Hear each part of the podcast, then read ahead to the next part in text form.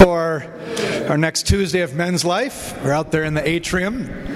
Grab one last sip of coffee, extra scoop of berries on that oatmeal, and make your way in here and get comfortable in these seats that were set up by some very helpful hands. So, as always, thank you to those of you who come here even earlier than the rest of us to get things set up, cook this food, get the building ready to go. I think I tasted a little extra care and love in the oatmeal this morning. So, uh, thank you for that. Might have also been the extra scoop of brown sugar I snuck in. That might have been that as well. Hey, we are a little tight on time uh, today because we've got a lot of things going on. So, I was told no MC antics. We got to get down to business. So, we're going to jump right right into things for today. Excuse me. Uh, just a, a, couple things to bring to your attention before we uh, get to our teaching time. And we've got uh, Dave Pascos here. Uh, many of you remember him from being our, our teaching leader a couple sessions ago. He's filling in for Mike, who is away with his ECO duties. For those of you who are not part of the inside crew here, I know we've got some folks who are not part of Grace Commons. ECO is our denomination in the larger world of Presbyterianism. And Mike serves in some kind of official role, and they've got some conference meeting that he's got to uh, participate in for that. So Dave's going to step in. You also saw some announcements that just came across the email wire yesterday by way of Steve and Tom about our dear brother Ryan, who's been part of this church for quite some time, and uh, just some real tough times they're having with their family and his wife and her health diagnosis. So please be attentive to those uh, those emails. I don't know if Tom is here today. He may want to check in with him, and uh, he may have some follow up information. But please be in prayer about uh, what is really a difficult situation, and we just ask for your support in that regard. Uh, one quick announcement in terms of men's life logistics uh, really is just uh, Lamb's Lunch. That's kind of the main thing on the agenda today. So I saw a few names on that sign up sheet, so thank you to those of you who are volunteering and helping with that ministry. And if you've got a little time coming up on uh, not this Saturday, but the next Saturday, please get your name on that list. We can always use a little extra help. Uh, one more announcement I wanted to share with you that came in uh, just uh, recently. So, our good friend Peter uh, emailed me, had a quick little message he wanted to pass on to the guys here, especially if uh, any football fans. The, I think we got a few football fans. So, this is, uh, and I, I, have, I just got this and printed it out, so I haven't had a chance to look at the details. So, let me just go with what's on the script here. So, apparently, Peter's got a buddy who bought a package to the Super Bowl, you know, you got to buy these things like pretty far in advance. So he bought this like last year when they announced that the Super Bowl was going to be in Los Angeles, which is where he's from, so wanted to be a part of that.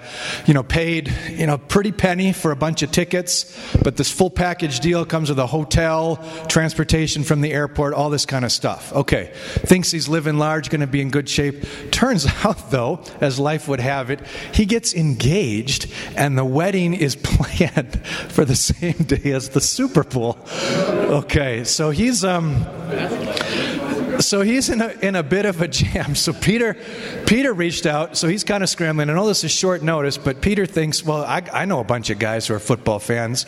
You know, maybe they'd be interested in this. So you know, he needs some help. Ba- basically, he needs a replacement um, for uh, not this coming Sunday, but the next Sunday, because the Super Bowl and his wedding are on the same on the same day. So if you're if you're interested in the replacement, the the wedding is at uh, United Methodist Church. Uh, his fiance is five five, uh, short brown hair. She's a good cook and enjoys the great outdoors. So, uh, if you're if you're able to help uh, Peter and his friend, the replacement would be much appreciated. Okay, well, with that, um, yes, we, we, all, we all need a good laugh, uh, boy, with everything that's going on. So, Peter, thank you for the uh, for the announcement here. All right, why don't we, uh, let's just spend some time in prayer as we transition to our teaching time this morning. We've also got some additional announcements uh, that Dave is going to talk about with some things going on here in the life of our church and other ministries. Well, let's just start by saying, Good morning, Lord. Uh, it's good to be here. Uh, we come with all kinds of mixed emotions and feelings. Um, a lot of us had a great weekend, exciting things happening in our families and communities. A lot of us come with pain and stress and anxiety about the future, work, family, whatever. Uh, but we come with all that today. Uh, we lay that uh, at your feet. We trust that your providence and your guidance and your wisdom will help us through all that. We celebrate with those who celebrate. We mourn with those who mourn. We lift up those in our immediate men's life family and our broader church family that are dealing with some very difficult health crises. And we trust that you, as the good physician, will guide us through those difficult times be with Dave this morning. Uh, may uh, his words be your words. Give him wisdom and insight to listen, even during this time of presentation. And we just pray for the rest of our days and rest of our week. Keep us safe with the pending snowstorms. Get us home all safely to our families. And uh, help us be good, just witnesses with people we interact with, both at work, at home, in our communities. That we would just be exemplars of your grace and your truth in this fallen world. God, we're, we're thankful that we can come to you like this, and we ask that you would be with us this morning and the rest of this day. In Jesus' name, amen. Okay, so Dave's going to come up and uh, say a few things, but also introduce. We've got another announcement. I'll leave that to Dave. All right, the microphone is yours. Am I on? I'm on. All right. Is this thing working? Okay, yeah, I hope this thing's working. Um, I met with Cal, uh, was a couple of weeks ago. We had lunch, and um, he's got some really interesting stuff going on in terms of ministry opportunity things. Um, but what I want to tell you about is I didn't know this guy before we shook hands and talked a little bit, and then I'm listening to his story, and I was amazed at what God is doing in his life as well as through his life. And he's going to talk talk about the through his life this morning for a couple of minutes. But the uh, gentlemen, the, when you meet somebody who's more, you know, our age, um, who's still got this kind of passion for what God is doing in his life, it's like, I hope you pick up on his passion like I did. Because it's the kind of thing that makes you perk up your ears and go, wait a minute. Sometimes I don't feel that, and I want to feel that. Because he's got some uh, experiences where, I'll just tell you this part he thought he was a Christian, then he became a Christian. He thought he was following Christ, and then he came to that place where he knew Christ and is truly following him now in a full and complete way. And that's how that ties into the ministry that he's going to share with us this morning. So please give him not only your ears, but your hearts. Good morning, man. Is this working?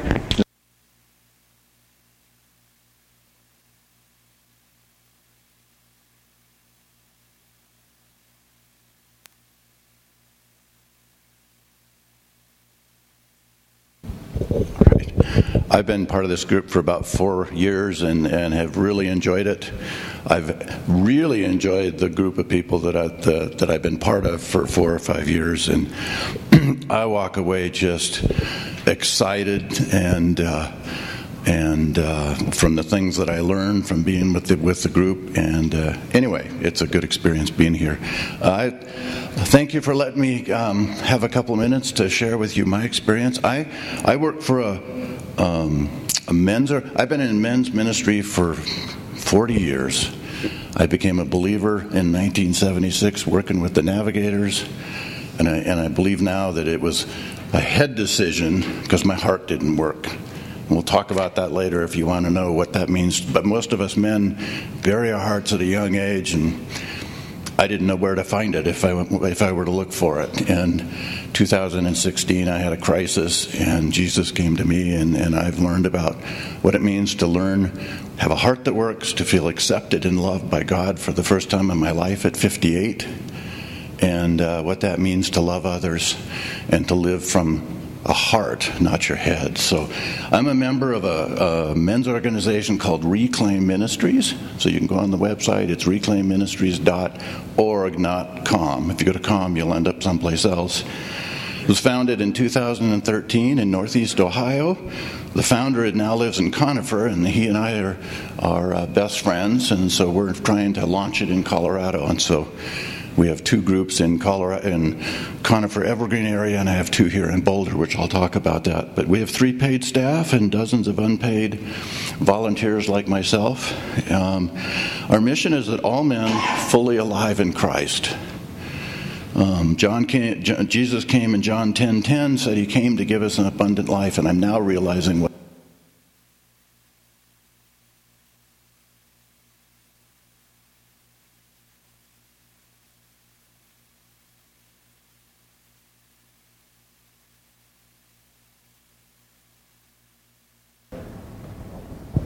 Testing. Is that better? Wow. Um, so Jesus came to give us freedom. Freedom from what? Freedom from bondage. And we all, as men, have bondage. Um, so living wholeheartedly, following the fullness of the Holy Spirit, and intimacy, which is something I didn't know about, with the Trinity, with ourself, with others, being able to connect with men's hearts, but more importantly, to learn how to connect with God's hearts. Um, and you can't do that if you live from your left brain like I did for most of my life. Um, we're partnered with Ransomed Heart, so we use most of John Eldredge's material. And uh, we, we do beyond events and things that are, that are using their material, and we can actually host their complete events, you know, in our, our own venues, which we do that. We've got two major focuses. One is outreach, so we make an intentional effort to go out and be with men that are non believers, to, to, to build genuine friendships and to share Christ in a very, very intentional way, to build the, to, to um, build the ability to speak into their life, show Christ, and get them to the point where they, they, they will listen to you. And then for, for our non believers, we have a thing called campfires, which I'd love to tell you about, which we bring young men into. We share Christ, we do stories about how to live from the heart, and they're just eating it up and, and they go, I've never heard this stuff from before. I, I'm seeing men that love each other, that are that are not cussing, that love their kids and their family, and it's something that I've never seen. And eventually they get saved, and then we put them into the other side. Our other focus is that, uh, um, well, let's see, for outreaches, we, we intentionally go out and start archery clubs or bowling clubs or golf clubs or hunting or I'm into jeeping or fishing or snowmobiling or shooting or backpacking. We go where men are intentionally to build into their lives. And then the other part is uh, caring for ourselves. So, those that become believers, we spend every other alter- alternating Tuesday caring for ourselves and our heart. Um, so, our focus is, is on our true identity in Christ, becoming what God really wants us to be, the critical activity is focusing on childhood wounds, childhood issues that, that cause our heart to shut down so that we can't connect with the Holy Spirit and we can't have that fruitful, abundant life that, that uh, Jesus tells us about. So we learn about what it means to be fathered by God, to have deep intimacy with ourselves, spouses, and others. Um, but I want to point out people think that we're doing Bible studies, and and it's not a Bible study. We don't do scripture memory. It's not a discipleship program because we're focusing on the heart. So, um, Jim Wilder is a guy living in Evergreen that published a whole bunch of books. Here's one right here that's all about not focusing on your left brain and being an academic Christian, but focusing on your right brain and your heart because that's how you connect with the Holy Spirit, which is what we're studying this year.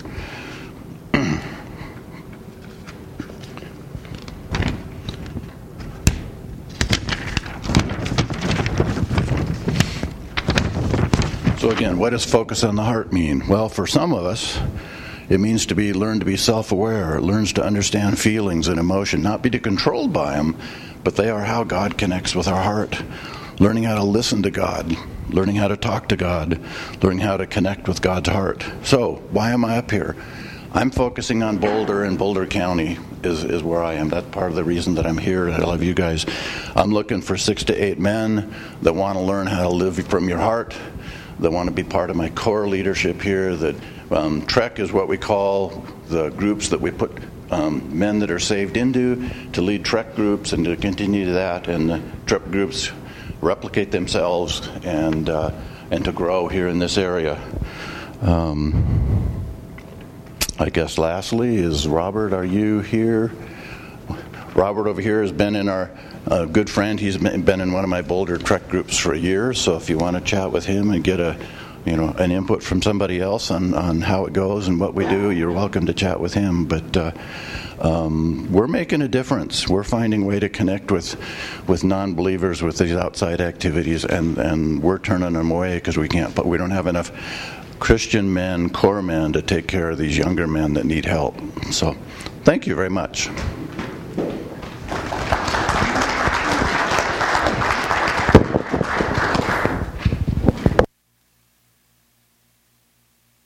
Thank you. And thank you, Cal. Um, that was, you know, this is the thing where you get the stone skipping across the pond because you get little pieces, but the whole gospel for the whole man, especially for the lost man, um, I'll mention that a little bit later too, but uh, there's just a lot of opportunity. And uh, how many feel like they have it all together? Oh, I saw a hand back there. Yeah, okay. So good. We got three liars in the crowd. Awesome. But uh, an opportunity like that for you uh, to be involved in leadership, perhaps, or um, at least getting to know about that ministry, I think it has a lot of great potential, and I'm looking forward to hearing more about that. Well, I'm, uh, I'm glad that we can be here together to talk about spiritual warfare as part of our spirit powered life. Um, so, spiritual warfare, how many of you have heard that term? Okay. So, what does it mean? What, give me something. Just throw, toss something out. Yeah, it, it does mean that sort of, but not much. Anything? You got anything? Uh, if you were to explain it to your neighbor, what would you say spiritual warfare is? Temptation. Temptation? Sure. Okay. A battle between good and evil. Oh, I'm going to have to have your mask off to hear that. A battle between good and evil. Okay, a battle between good and evil. You guys hearing that? Feeling that? All right. Well, I want to. Um, it's one of those. Everybody keeps praying about listen to God and do what He says, especially for the speaker. So I'm old school, like Cal, where I have everything written down, and I'm standing away from my notes because I'm going to start with a different story. Um, so just buckle in. We'll be here till about eight. But. Um, I was involved in another church uh, in Reno area before we moved here. And one of the things that church did was big on missions, and we went to Chile.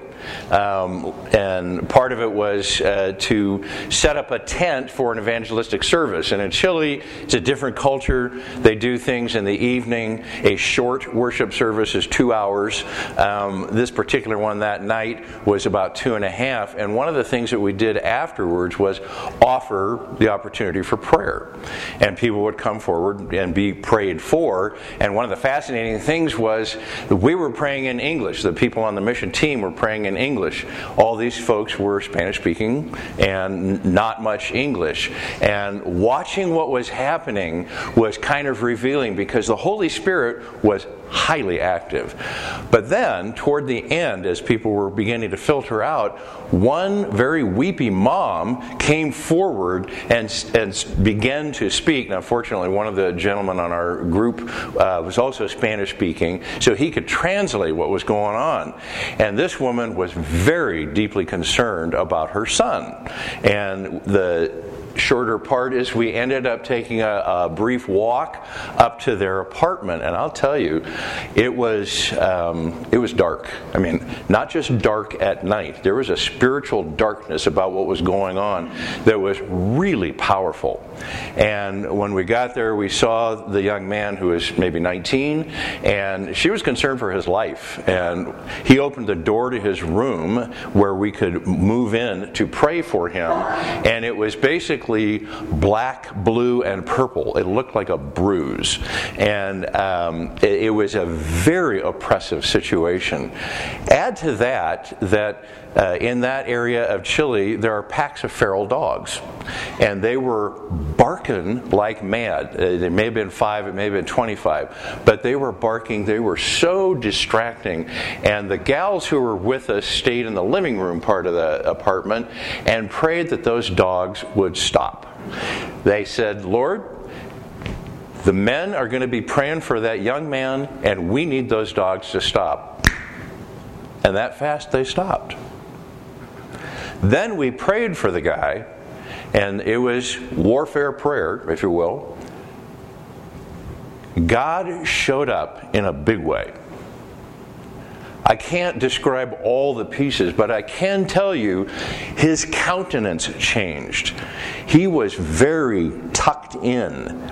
And after we prayed and God showed up, the Spirit moved and he began to say, I'm beginning to see things. Now, again, in Spanish, so it had to be translated. I did not understand. Now I'm seeing new things. And we helped the next day repaint his bedroom, kind of really kind of rebaptize the room, if you will. That's the kind of thing that you may think of as spiritual warfare, and it was. But I also want to tell you about some other things. So, to do that, um, we're going to aim at getting you a, a working definition so that you can take off from here this morning and have a little different idea of what spiritual warfare is about. Let's start by looking at where and when, according to Scripture, spiritual warfare started. Uh, Revelation 12, 7 through 9 tells us there was war in heaven.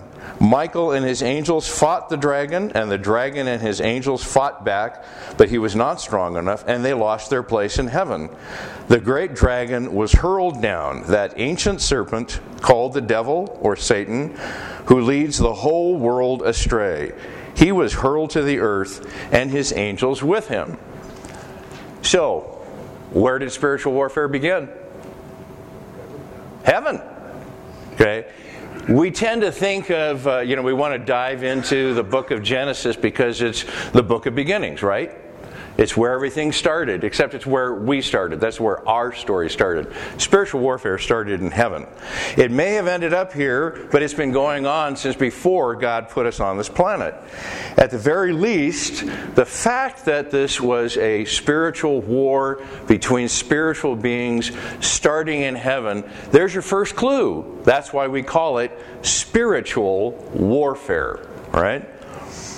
Again, we cannot help uh, but experience the war and its fallout in terms of our physical or material being here on earth. And while we are certainly rather prominent in the conflict now, it isn't actually about us, at least not to begin with.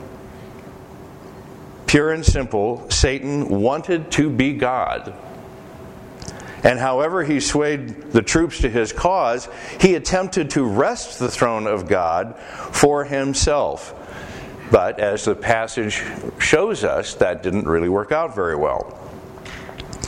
So the plain fact is that spiritual warfare is real. But we also need to begin to get a hold of our place in that conflict. In other words, it may have started in heaven, but it's here now, and we are part of it. So, what do we need to do? What do we need to know? Well, let's look again at that Revelation passage. Notice that it is not God who is fighting the dragon and his angels. Details are important. Rather, it is Michael the archangel, whose title means something like chief angel. His name means who is like God. So, regardless of his duties, he constantly points to the glory and majesty of the one true God. And as to his duties, what we gather is that he's essentially the captain general of the heavenly host. It's like the Lord, Michael, everybody else. Michael, at God's command, rallies the troops and defeats the enemies of God. So, part of the picture that's being given in the Revelation uh, passage and elsewhere in Scripture, this is very familiar territory to both John, who wrote Revelation, and Paul, who wrote so much of the New Testament. They had their own very personal, upfront, and close uh, dealings with the Roman Empire. And the hierarchy is reflected from heaven right into their experience. So, Paul and John uh, understand the, what we're dealing with in that sort of hierarchical way. There are other things, but this is what we know from what they're showing us. More importantly, though, the fight we're shown is not between God and Satan, but rather between Michael and Satan. Part of what we gather from that is that Michael and Satan are duking it out because they're on par with each other. They would be considered more or less equals. But what, it, what is truly on display is that God is supreme.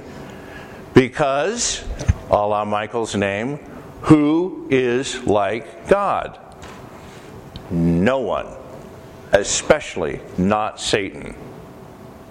Our world tends to cast things in terms of head to head, Satan and God. But who is like God? No one. No one is like God. There is only one. The deeper significance of what's going on here is that God is always large and in charge. Whatever we experience in our day to day struggles, God is truly supreme. But we also want to pause for a moment to make sure we get the full frame of spiritual warfare set square in our minds. If our picture is askew, we may fall into the disinformation traps and many other problems that come from poor intelligence on our part. so, uh, step back for a second and say, uh, ask this question What is the point of this fight? This thing we call spiritual warfare. What is the point of this fight? Well, and we had it, um, you know, this is a fight between good and evil. You agree with that?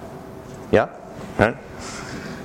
Well, that certainly has the ring of truth, and it does seem to capture the gist of what's going on, and it's a great way to effectively draw a line.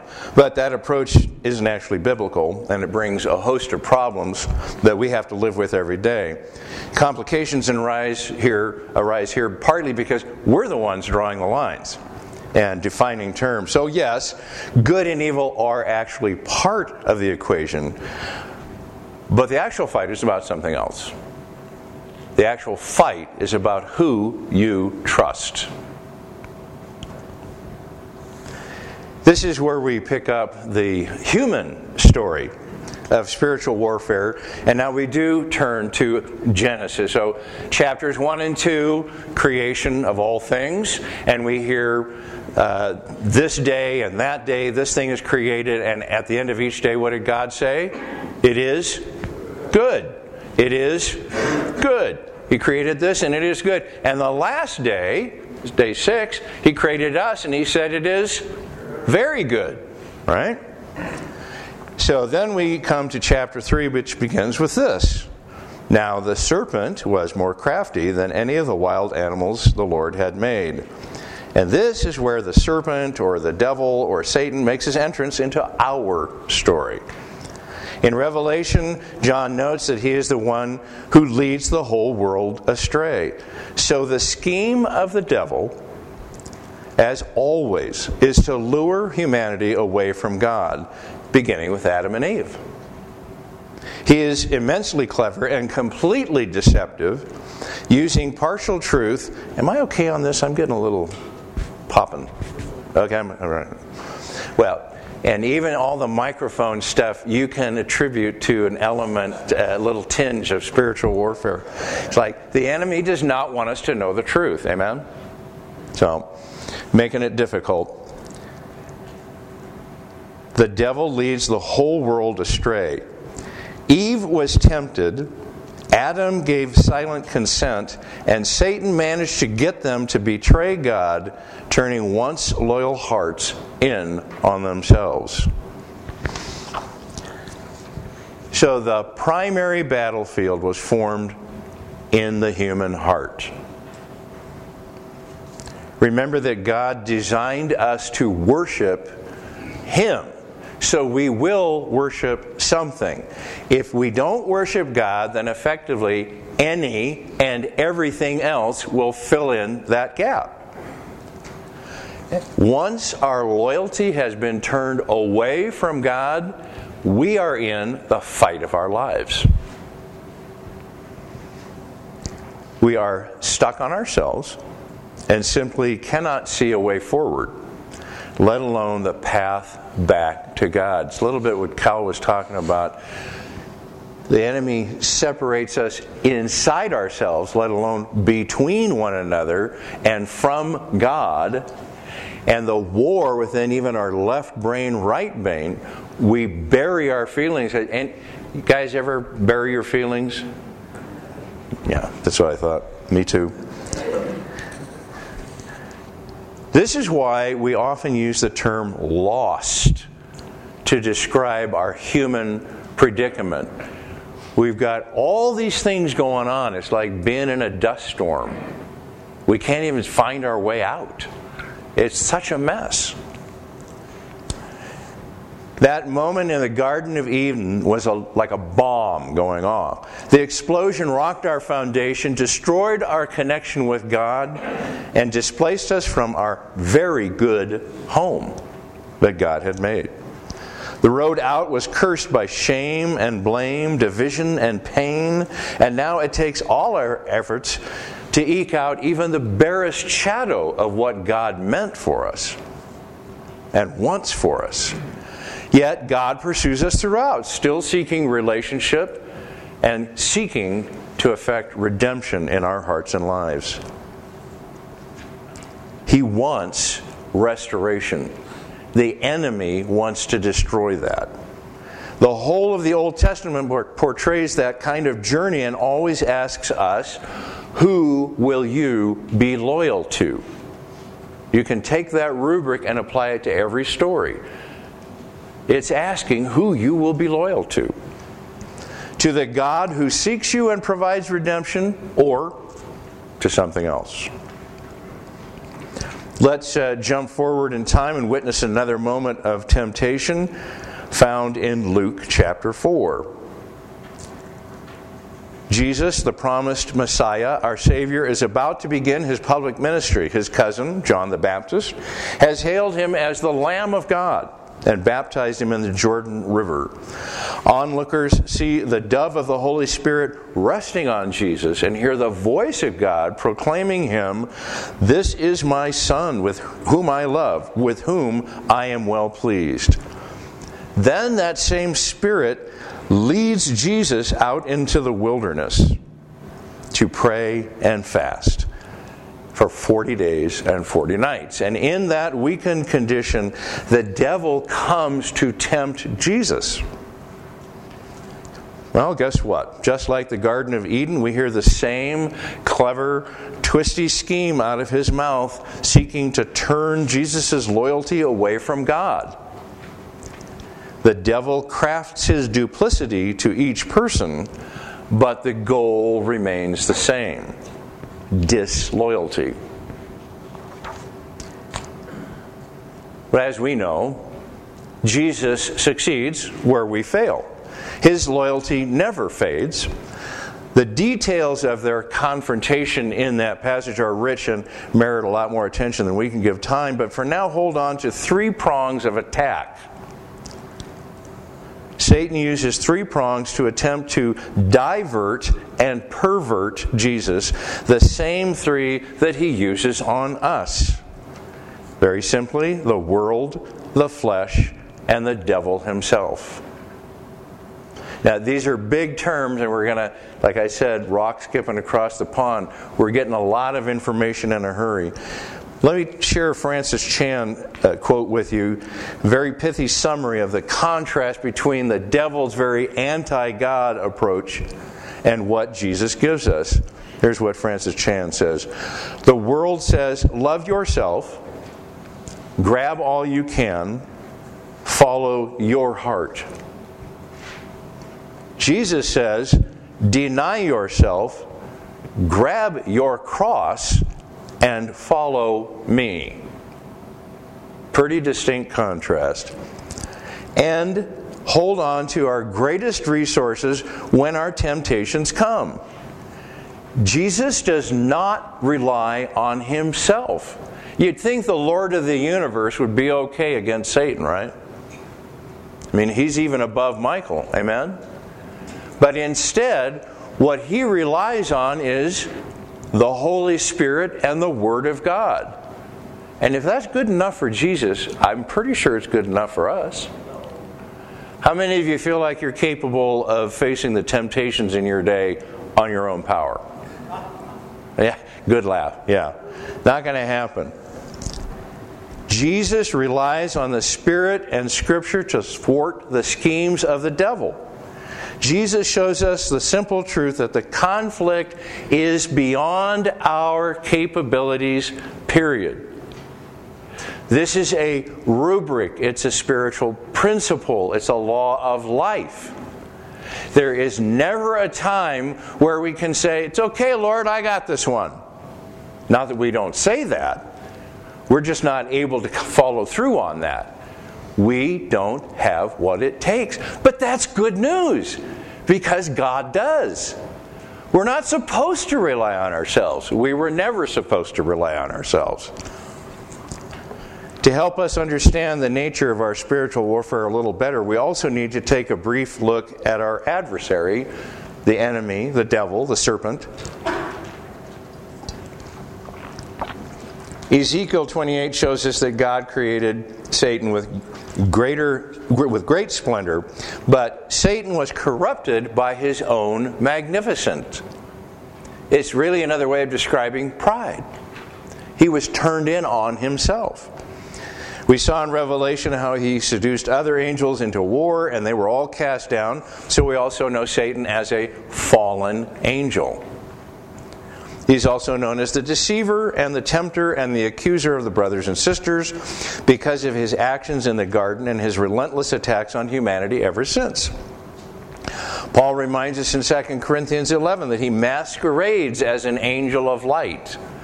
He knows how to make himself look good even though he's totally corrupted. 1 Peter 5 8 warns us be sober, be vigilant, because your adversary the devil walks about like a roaring lion, seeking whom he may devour. He is an endless hunger, he is a spiritual black hole. Bottom line Satan is still powerful. Just because he's thrown down doesn't mean he's lost all his power. He's actively bent on our destruction because we are the apple of God's eye, and he can't stand that. But he is also already a defeated foe in the cross of Christ. Now, we need to be aware of the strategies that Satan employs against us.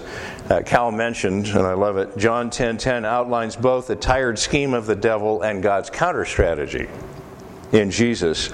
So, Satan, the thief, comes only to steal, kill, and destroy. Jesus says of himself, I have come that they may have life and have it to the full, or have it abundantly. Satan is aimed one way, Jesus is aimed the other way. And it really is part of what I want you guys to walk out here with is that sense that this really becomes a very binary kind of choice. Sure, there's a lot of details and there's a lot of interesting things, but it's always God or something else. It's Satan here in this passage or it's Jesus. There is no in between.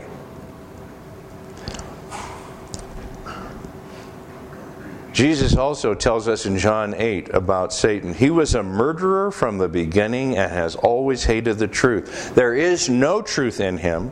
When he lies, it is consistent with his character, for he is a liar and the father of lies. Satan deceives, misleads, he attempts to focus us on what's wrong and what's missing. Anybody ever have that moment where they think, why can't I get this right? Why do I always get everything wrong? What's wrong with me?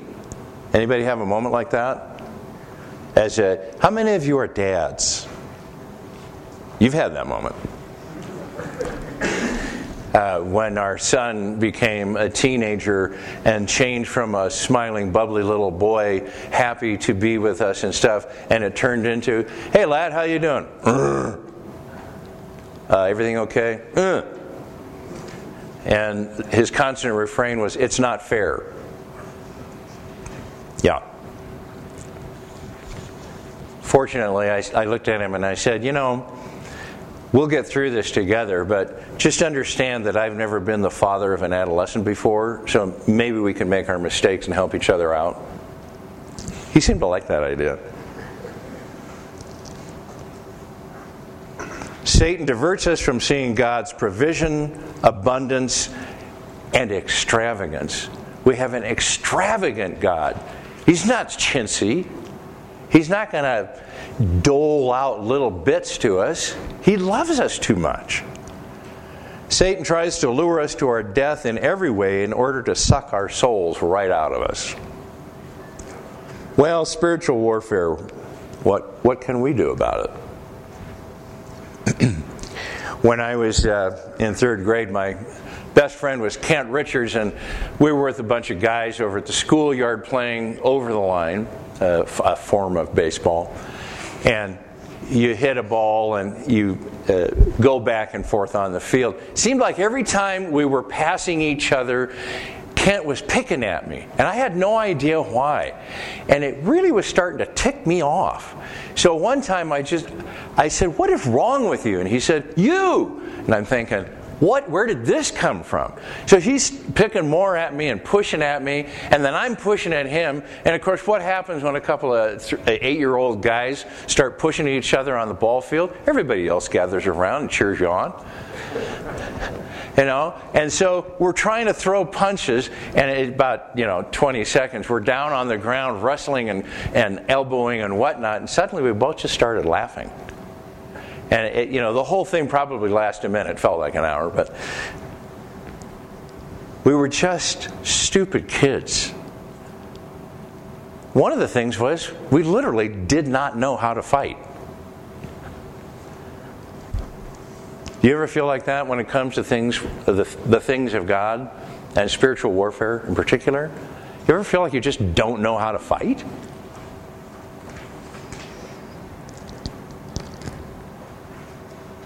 In looking at spiritual warfare, let's uh, have a brief outline about how to fight. The first thing you need to do is clear your head. And here, let me quote C.S. Lewis from the Screwtape Letters. There are two equal and opposite errors into which our race can fall about the devils. One is to disbelieve in their existence, the other is to believe and to feel an excessive and unhealthy interest in them they themselves are equally pleased by both errors and hail a materialist or a magician with the same delight. And perhaps you've heard this before. The greatest trick of the devil was to convince people that he does not exist. Yet Jesus clearly speaks to the reality and truth of our adversary, so we should neither discount nor inflate the existence of the devil in our world. You have to have that peace in mind, guys. He's real, but he's a defeated foe. You're going to have to deal with him, but you're not on your own. This is real stuff. Then you can use the three step pattern that Paul gives us in Ephesians 6 10 through 20. And let's set this in our own context currently. Do you think that the world we live in seems to have some struggles right now? The ongoing global struggle and conflicts of COVID illustrate this. Current political strife and division are frankly exhausting. Do you love your mask? I hate mine. Closer to home, our own journey as a church displays a pretty fair amount of exertion and toil. And then again, the immense tragedy of the Marshall Fire. And we need to remind each other that this is an ongoing reality. The fire happened, but the recovery is going to take a long time. All of this forms sharp reminders of how fragile life is.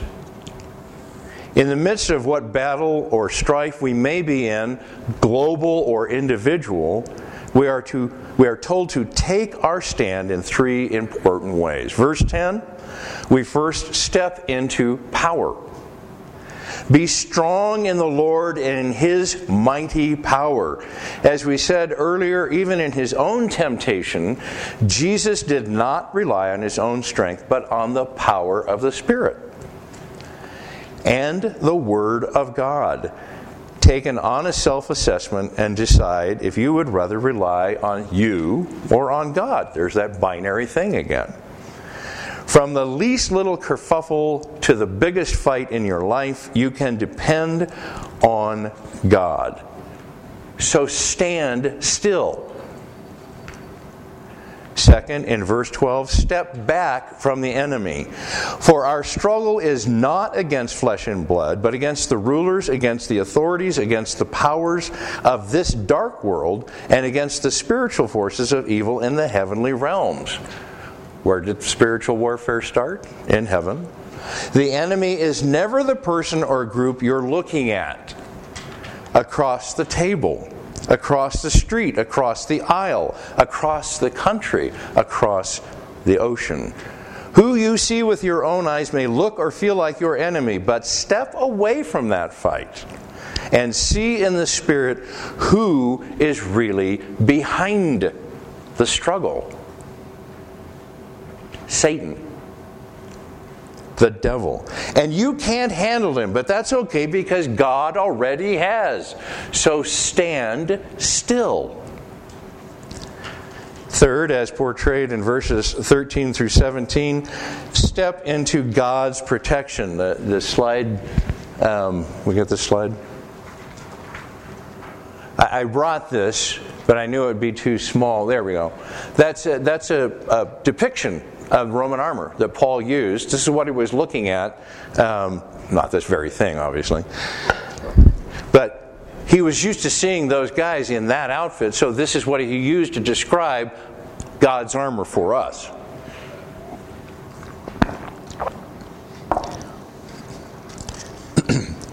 Just as we can rely on God's power, we can be confident of His provision.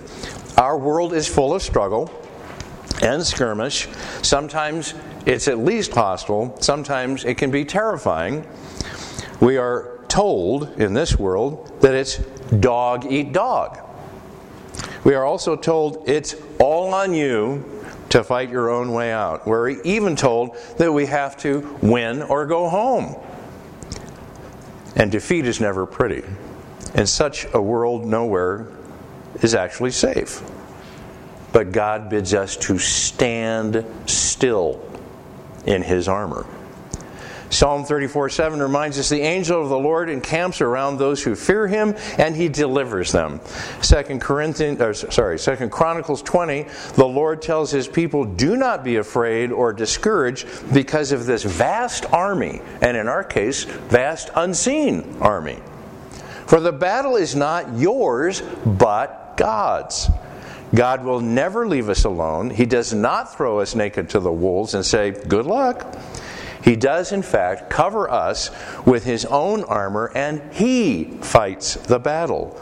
Paul tells us four times in this Ephesians passage to stand in that armor. Stand, stand, stand.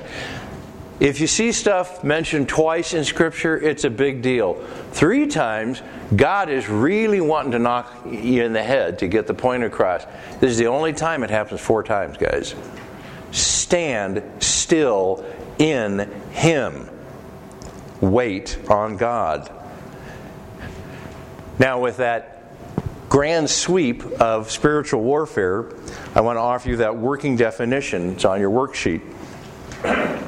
Like any useful principle, it can help draw a clear line for us to measure our spirit powered life in a very broken world. Spiritual warfare is the leveraging of everything that God promises against everything that opposes God's purposes. I'll read that again. Spiritual warfare is the leveraging of everything that God promises against everything that opposes God's purposes. God purposes to redeem and save us.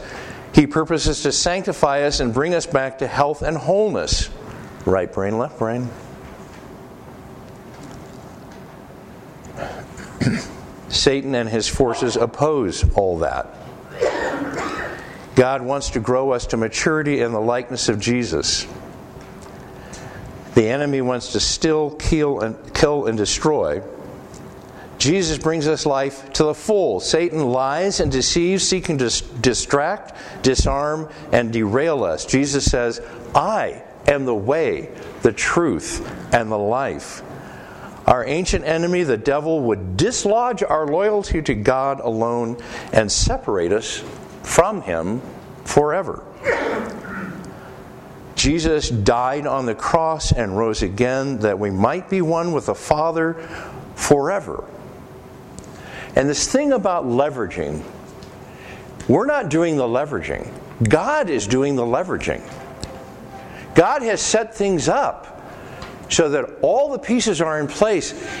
We choose to stand still and believe that it is God's power in the Holy Spirit and His provision for us in His own Word, and then He will fight the battle. He leverages everything in His kingdom for us whenever the enemy tries to take it away from us. And on that, gentlemen, you can take your stand. Amen? Amen? Then I choose to tell you to take your stand so we can pray. Stand up.